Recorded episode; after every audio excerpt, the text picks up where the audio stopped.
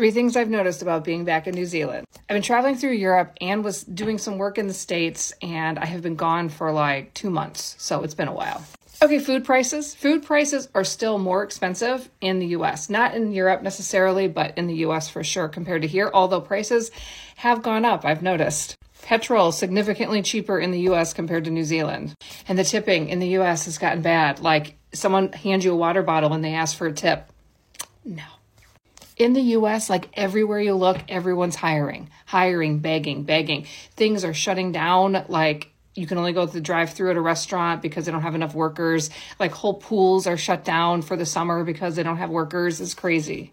Trying to get some health care for my son, I was reminded at how hard it is to get health care at a reasonable price when you don't have a job. Like $200 a month USD for a healthy 19 year old with a $10,000 deductible. Outrageous. Glad to be back.